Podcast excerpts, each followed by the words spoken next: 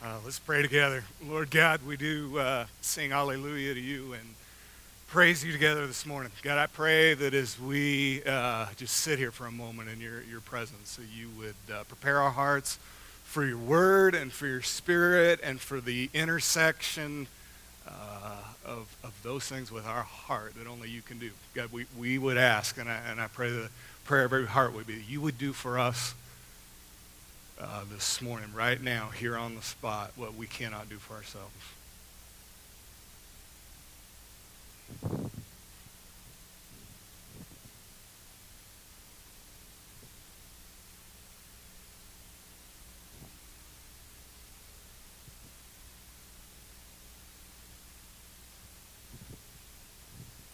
God, we pray uh, that you'd move uh, this morning, move with power.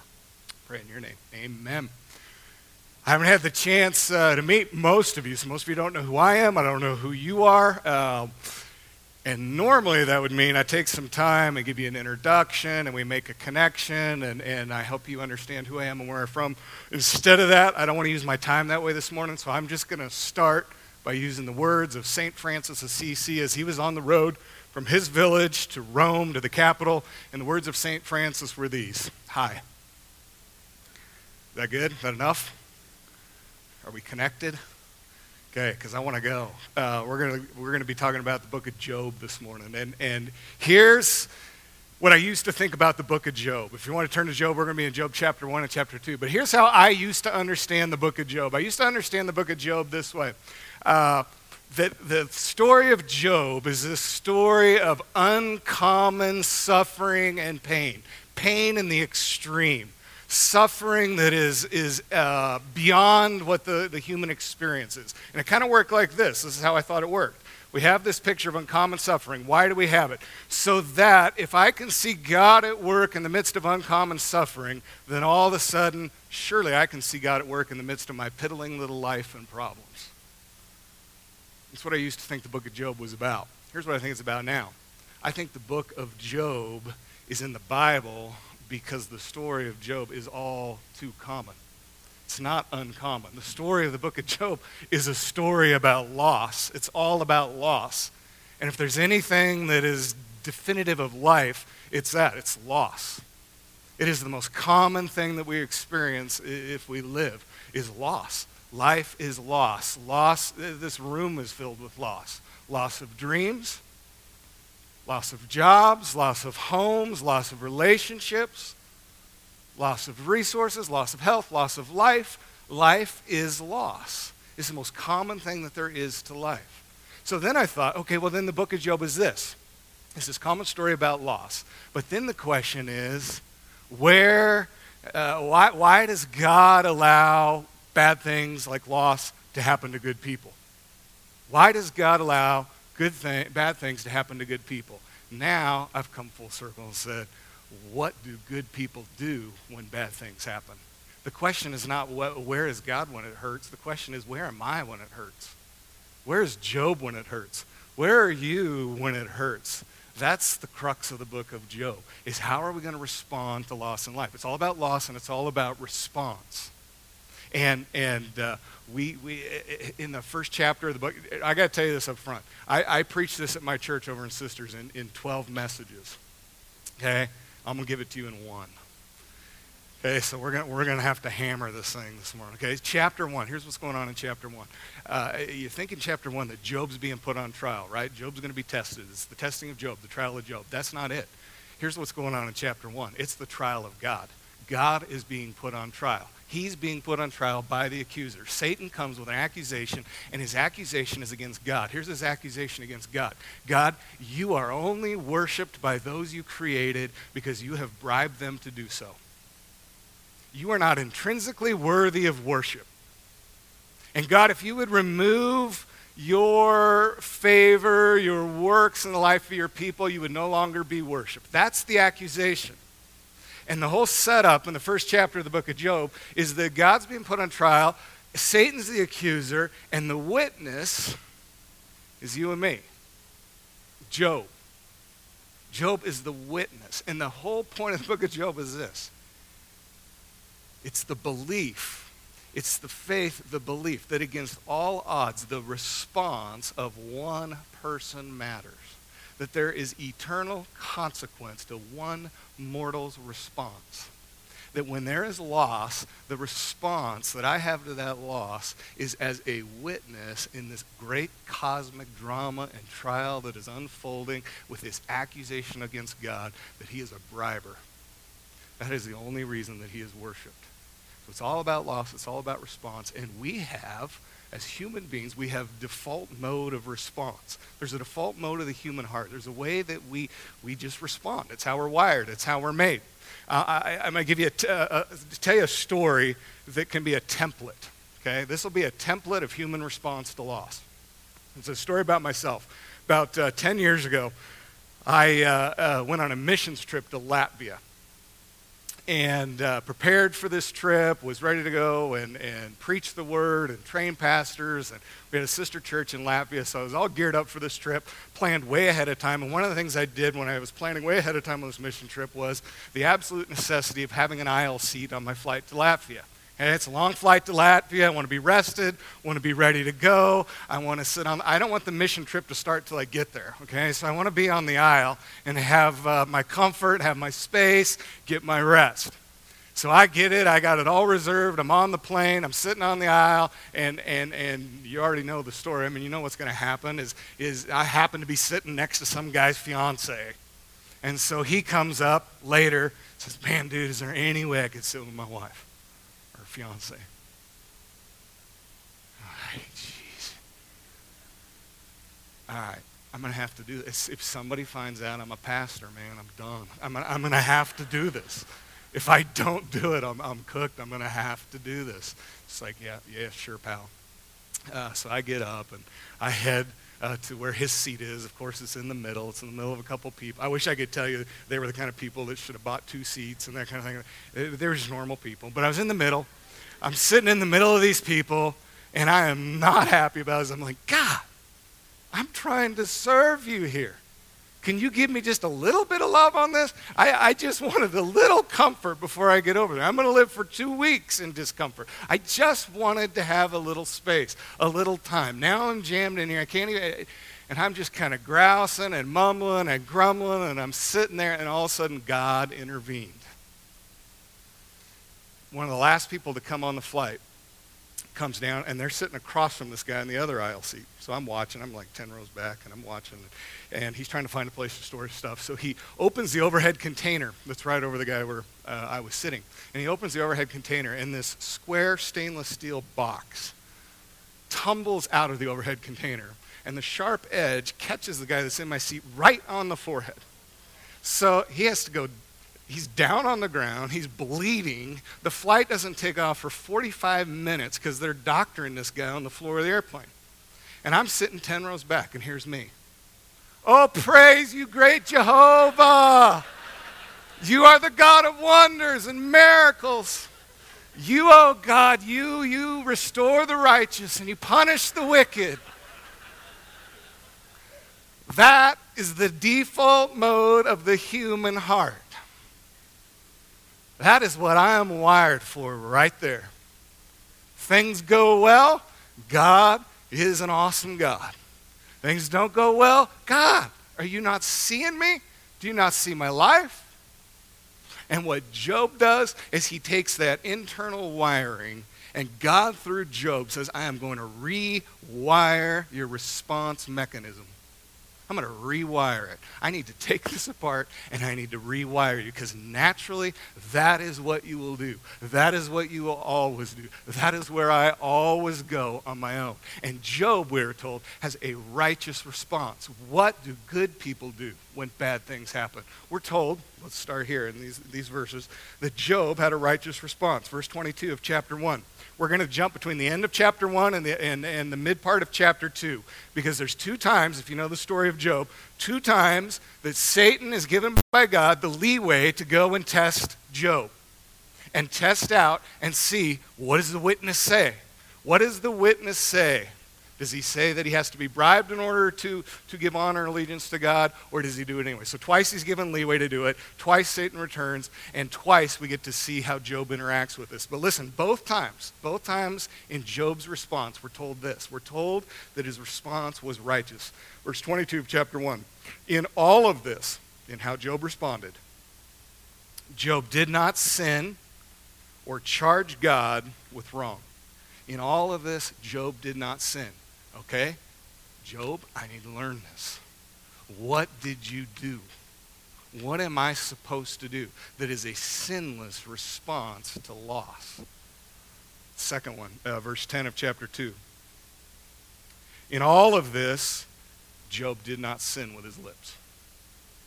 God goes out of his way twice in these two responses to make very clear to us as the reader Job did not sin. Here's a righteous response to devastating loss. And, and uh, Mike Mason uh, has written some good stuff on this, and, and I love how he phrased it. He said uh, one of Satan's big uh, uh, cards that he likes to play is the glamour card. To somehow think that, that when, when in relation to our attitude, if we, we beat Satan uh, at cancer, that that's what matters, and the common cold isn't as important. Or he talks about beating him at the corner store is as important as beating him in the concentration camp. The glamour, we can't let glamour distract us. That whatever the loss is that you and I face, it is every loss is an opportunity to bear witness, to be a witness. And Job does it without sin. What does he do that's a, a sinless response? Before we get to that, I'm going to show you what he could have done what he was supposed to do according to several sources. Okay, go to verse 11 of chapter 1. Uh, we have to back up for this one. Uh, but this is what, what Satan hoped, thought, schemed that Job's response would be. And, the, and really, it's just simple. When there is loss, I have two options. You have two options. And one we're going to look at here, and one we're going to see later that Job did. These are the two options. these are the ways we'll go. And here's the first one. Verse 11. Uh, this is uh, Satan talking. But stretch out your hand, touch all that he has. Here's option number one. He will curse you to your face. Option number one, curse God.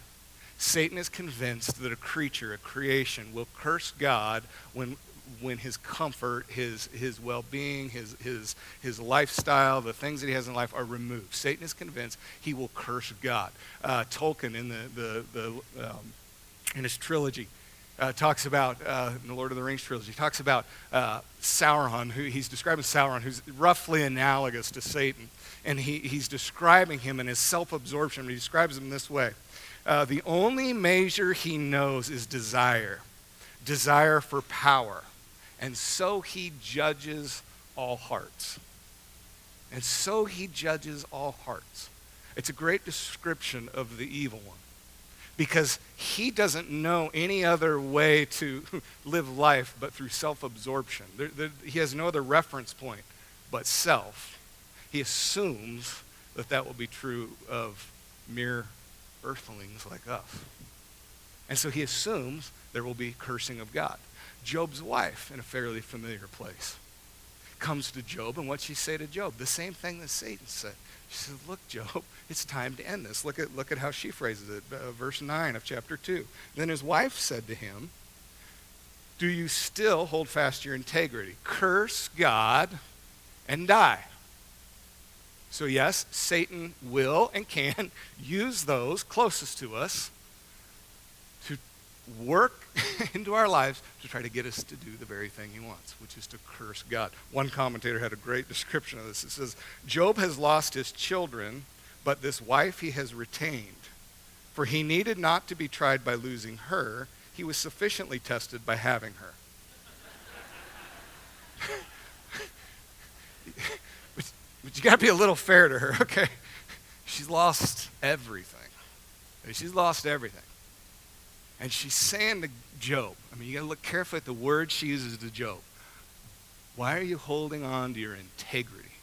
Now, we tend to think of integrity as why, why do you continue to do righteous acts? Why do you continue to do good things? That's not what integrity means. When she says let go of your integrity, Job. She's saying integrity is integrated. You're, you're integrated into something. And she's saying, Job, what are you integrated into? You're integrated into God. You and God have this connect, this relationship, this bond that you need to break. Because here's, here, here's what I'm fairly certain of. If I were to survey you this morning and say, Are you a God cursor? I, my guess is I mean, I've heard funny things about Ben, so I, so I don't want to be presumptuous. But my guess is the majority would say, no, no, I'm not a God cursor. I don't drop four letter bombs on God. I don't give him the finger. I don't curse God. I'm not a God. I'm, you know what? I'm not even really tempted to do that. Because I think we severely misunderstand this term curse. And you might be surprised, and you might find yourself, as I found myself, I'm a God cursor. Because here's what curse means. It's why she wraps it with integrity. She's saying you have bonded yourself to God. You need to break that bond. You need to separate the relationship from God. What the word curse means, biblically throughout the Bible, what curse means is a deep disapproval. It's to deeply disapprove of something. And the way that you deeply disapprove of a person or a thing is you remove relationship. It's the removal of relationship. What Mrs. Job is saying is look, Job, enough is enough. It's time to distance yourself relationally from the one you've been bonded to. And so to curse God, the temptation to curse God is the temptation to distance yourself relationally from God. Now, for some, that absolutely is a blatant uh, act. I've done. I did this in my life, in my, my early 20s, where you just say, I'm done. God, I am done. I am turning my back and I'm walking away. Either you don't get it or I just don't get it. I don't want to get it. This doesn't work. This doesn't make sense. And there are some of you, I, I, would guess, maybe most of you, who at some point of your life have said, Yeah, I have walked on relationship with God. And obviously, our world is full of people who have walked away blatantly from relationship with God. But here's what I want to talk about this morning. I want to talk about our churches who are full of people who have walked away from relationship with God and maybe don't even know it. Maybe don't even realize that I am cursing God. My response to loss is to curse God. I do, I have, I am distancing myself from relationship with God. I have pulled back. And if when I pull back at any level from that relationship with God, I'm cursing God. I'm saying, I don't approve. I don't approve of you. And I need distance in this relationship. That's cursing God. Oswald uh, Chambers uh, puts it this way. I think it's a great quote. If you are a saint, and this is where I think this applies more to us maybe within the church, if you are a saint, God will continually upset your program and if you are wedded to your program, you will become that most obnoxious creature under heaven, an irritable saint. There's nothing worse, in his words, than an irritable saint. One who says, All right, God, there is loss in my life. I don't know what to do with this loss. And so my natural reaction will be to distance myself from the one who could prevent this loss. And so we distance ourselves relationally from God. All kinds of ways. Most of them very subtle. Of, yeah, God, when, when, when, when uh, things made more sense, my heart was more engaged in worship of you. Uh, there was a hunger for your, your word. There was a draw uh, to your people. God I don't like what's been going on. And, and that slight cynicism comes in that I, I don't like how this all works. And a step back. And every step back is cursing God. And Job's wife, she nails this. She says, curse God and die. Because when you curse God, when you step away from relationship at any level, you begin to die. You begin to shrivel and shrink your heart. And relationship dies. Uh, a great example of this for me was uh, I have four kids. Um, 10, 8, 5, and 4. And my eight year old Jed, when he was five, uh, Ken will tell you this with four kids. You don't get time alone with one of your kids unless it's extremely intentional. Uh, you, you, just have to plan that. So, so the way I do that is because I want some one-on-one time with my kids. I take one a week out on a date. And I was taking Jed out on his date. This is for us to have dad and son or daughter time. So this is our time to connect, to relate, be together. We get in the car, we're in Sisters, and, and for date night, it's always, man, we got to go to the big city. It's time to go to the big city and live it up. So we come to Bend, okay? and, man, it's like big night, all right? Um, sidewalks have rolled up in Sisters by 6, and then we're going to come in and, and, and be in the nightlife. So we come into Bend, And uh, we don't have flame broiled burgers in Sisters. We only have grills. So we come and we have to go to Burger King, okay? Because this is a big deal. So, so we're going to Burger King.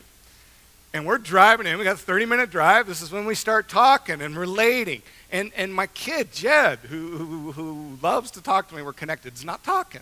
He's not saying, I can't get him to talk. I'm asking him questions. He won't talk. He's got a strange look on his face. I mean, we go 15, 20 minutes. I'm trying to figure out what's going on with him. Finally, I'm like, Jed, what's the matter, bud? What are you, what are you thinking about? Something's bothering you. He said, Dad, will you not take even one of my french fries tonight? like, dude, what, what would ever cause you to think I would take your french fry? Where does that come from? Dad, I'm serious. Will you not even take one? I don't know. We'll see. so we start playing this game. We get in, we get into Bend, we order. He's got fries, I don't. And I'm reaching every once in a while, and he's jumping. And man, he's froze. We can't talk. We, we got nothing going on. He's guarding these things the whole meal long. So we're an hour, hour and a half into our date night, and we are not relating, okay? Because these French fries. And what I finally realized that I want to just grab him and look at him and say, Jed, do you realize I bought you these French fries? These are a gift from me. Jed, I could take all these French fries, not just one. I have the power to take the whole pack. Jed, not only that, I have a credit card in my pocket with a credit limit that would allow me to go get a thousand packages of French fries. And you're going to hover over these and guard them? And we are not going to have relationship because you're so busy guarding your stuff. You don't want to lose it that you're going to pull back from relationship with me. And that picture has burned into my own head of exactly what it uh, is I do with God. God, I don't want to lose my stuff. I don't want to lose my dreams. I don't want to lose my hopes. I don't want to lose my relationships. So, God, I got to guard this. And in guarding, you will die. Relationship will shrivel and relationship will shrink. And something something has to change. The wiring, like I said in the beginning, the wiring has to change because Job didn't do this. Job didn't curse. Job did not step back from relationship. Job did the opposite.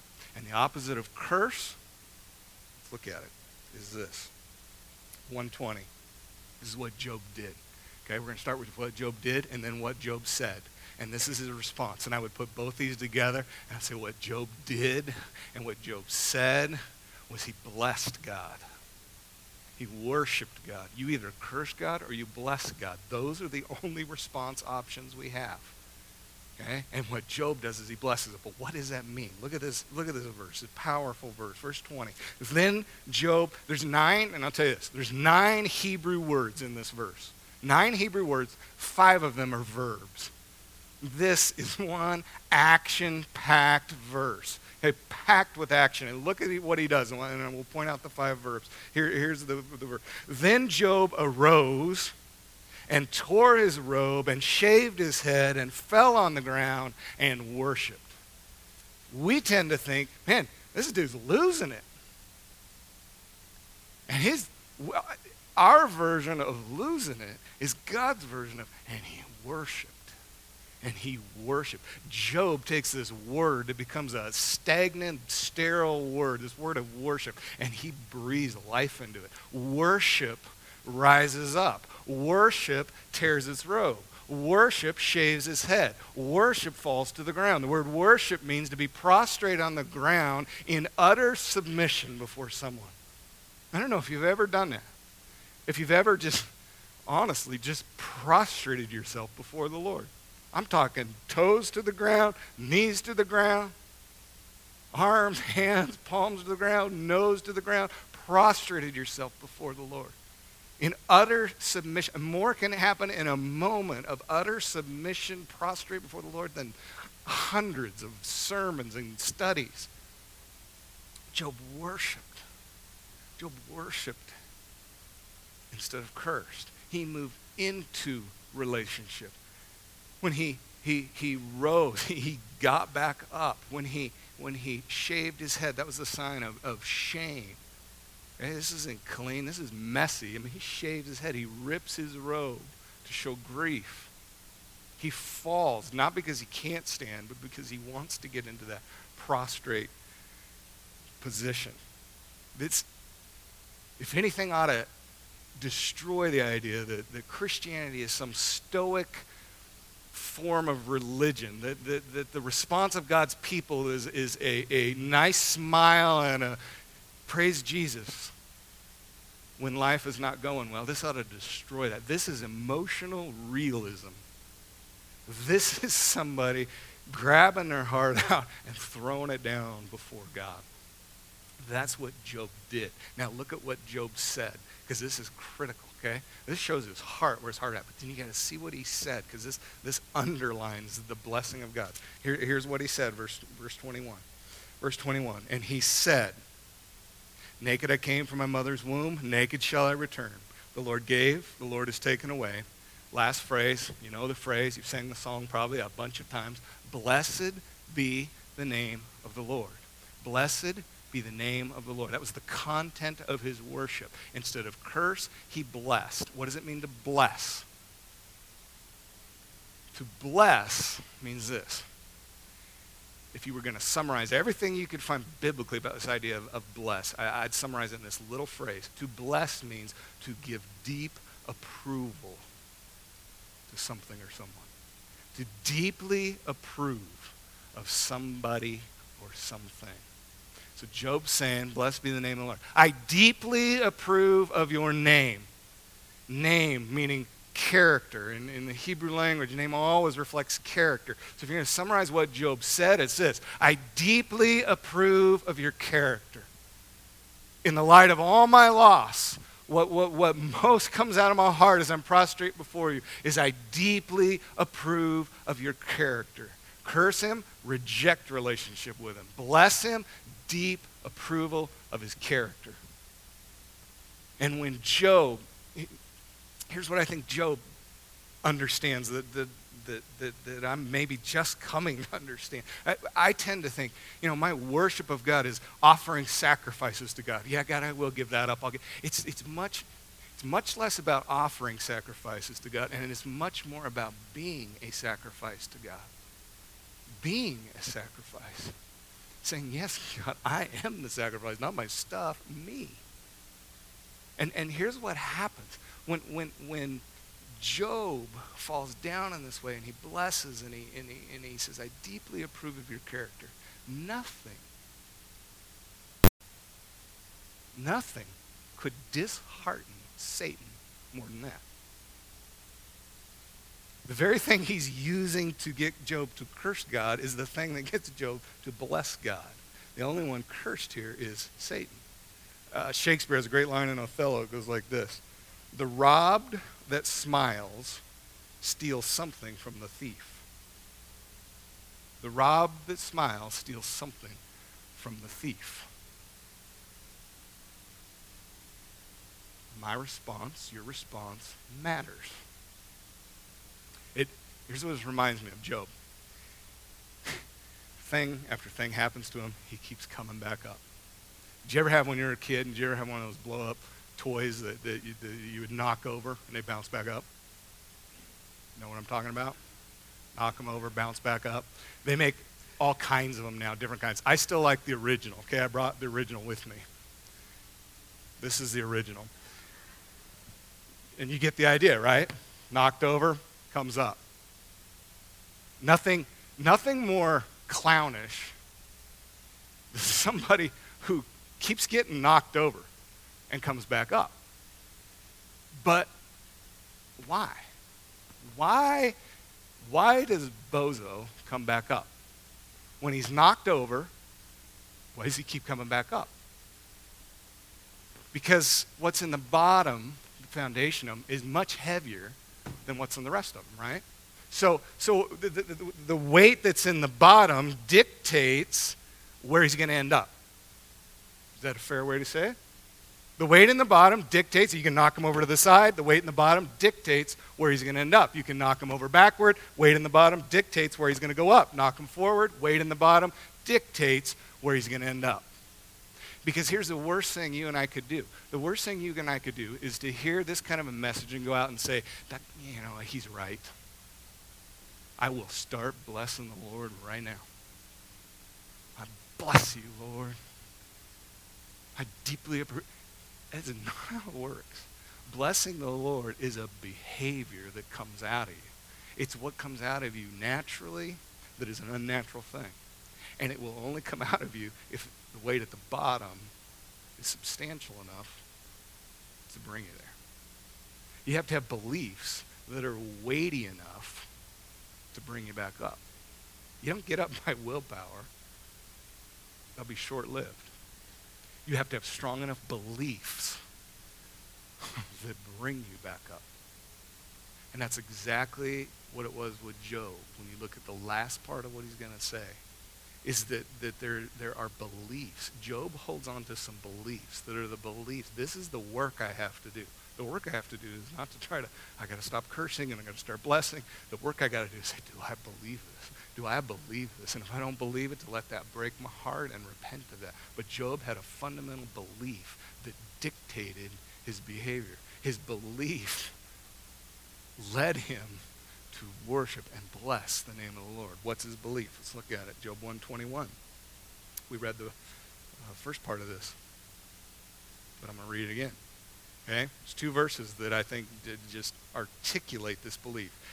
Job 121. And he said, Naked I came from my mother's womb. Naked shall I return. The Lord gave, and the Lord has taken away. Go to verse 10 of chapter 2, first part, and then this will help complete the idea. Same idea, stated differently. Speaking to his wife, shall we receive good from God, and shall we not receive evil? Job is saying these two verses. He has a deep seated belief I deserve nothing. You know who the worst person is to fight? the worst team to play is in sports? The one who has nothing to lose. Right? You don't want to face somebody who has nothing to lose. And Satan doesn't want to face somebody who has nothing to lose. And Job's saying, I have nothing to lose. I don't deserve anything. Nothing belongs to me. I have nothing to lose. That's why I'm free to keep getting back up. Job has somewhere in his life has come to grips with this fundamental tenet of, of, of, a follower of God that says, I have no rights. I have abdicated my rights. I have taken on the position of a slave. I have no rights to food. I have no rights to drink. I have no rights to shelter. I have, let alone, do I have rights to a job, a pension, eight hours of sleep? I have no rights. There is nothing that I deserve. There is nothing I have that I wasn't given. He gives it, He takes it away. And that belief, that fundamental belief that is rooted somewhere into Job, is the belief. It's the only belief. It's the only hope, the only power that will cause you or I to bounce up and say, Blessed be the name of the Lord. I deeply approve of your character. It requires that level of belief that says, I am owed nothing. And that's why the, the, the chief thing that Satan will do to you, it, it's his, his, his primary tool to use with religious people, is to come in and tell you, no, you really do deserve something. you have been a faithful Christian. You have stuck at this longer than most people. You have chosen the narrow road. You do deserve a look. It is Satan's primary strategy he's going to use with religious people is to tell you that, yeah, you really deserve certain things from God, a certain level of things from God as recompense for all you've done for him. That's why uh, Screwtape Letters, C.S. Lewis is writing, and, and you know the story there where the uncle's instructing the, the junior demon how to, how to get his, his target off track. And here, here's his instructions. And this is how you're going to get your, your, your, your new Christian off track. Listen to how he words it. Men are not angered by mere misfortune, but by misfortune conceived as injury. The sense of injury depends on the feeling that a legitimate claim has been denied. The more claims on life, therefore, that your patient can be induced to make, the more often he will feel injured and, as a result, ill tempered. And Job has come to understand I have no rights. I have abdicated my rights by interchanging one kingdom for another. I have given up all earthly rights. I forsake the system of this world that tells me I am entitled to certain things, to certain privileges, to certain payoffs, certain amenities, certain expectations. I have abdicated that for a new kingdom. And in this kingdom, my only rights are the rights that are not of this world. Because Job didn't get this way when, when the situation uh, fell upon him. And I don't get this way, and you're not going to get this way in the midst of trial. This is practice. I have to practice this belief and say, is this really the belief that I hold? I use this phrase in my church all the time. I, I literally, sincerely try to preach myself the gospel every day. I have to preach myself the gospel every single day to remind myself, you deserve nothing. There's nothing in me to merit anything from God. And I have to, to look to Jesus as the only one who will melt my heart enough to this belief where, where what will come out of me is I bless your name. I approve of your character. I have to look to Jesus. Jesus is the only hope to be saved from this sin. You have to look to Jesus and say, the one who is entitled to everything gave it all up.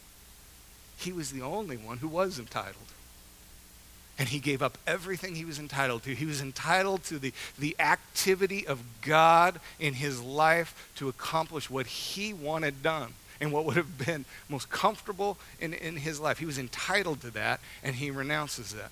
He was entitled to the approval of God the Father, the deep approval of God the Father, and he gave it up. He said, I will endure the, the scorn and the shame and the separation. He was entitled to the affection of God. He was entitled to everything that anybody could be entitled to, and he gives it all up.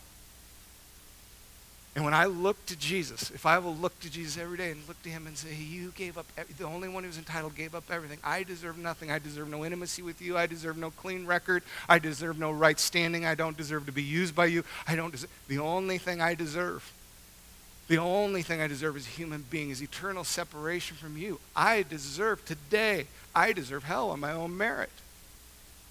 So anything less than that, that's going to be a good day, God. If, if I deserve that, anything less than that is a good day. And here's the weighty belief. The weighty belief that has to be at the bottom of my life, and the bottom of your life is this that I could be stripped. You could be stripped of everything and lack nothing. That you have every spiritual blessing, every sense of security, every form of, of approval and a righteous record. I have all that. I could be everything could be taken away and I lack nothing. And if that is the weighty belief, then here's what you will do. This is what will happen. This is what will come out. You'll say, I deeply approve of your I deeply approve of your character when you give. I deeply approve of your character when you take. I deeply approve of your character when my kids serve and follow you. I deeply approve of your character when they resist you. I deeply approve of your character when my house is warm. I, I deeply approve of your character when I have no house. I deeply approve of your character when the market's up, when the market's down. I deeply approve of your character when I have health and when I'm sick. I deeply approve of your character when those I love are born and when those I love die. curse God and die. You will shrivel. Your heart will shrink. Worship God, and you will live. Let's pray. I want to read you a prayer that Brennan Manning, spiritual director, wrote for him. It's not easy to make this prayer, but this is my prayer. May all your expectations be frustrated. May all your plans be thwarted. May all your desires be withered into nothingness. That you may experience the powerlessness and the poverty of a child and sing and soak in the love of God, who is Father, Son, and Spirit.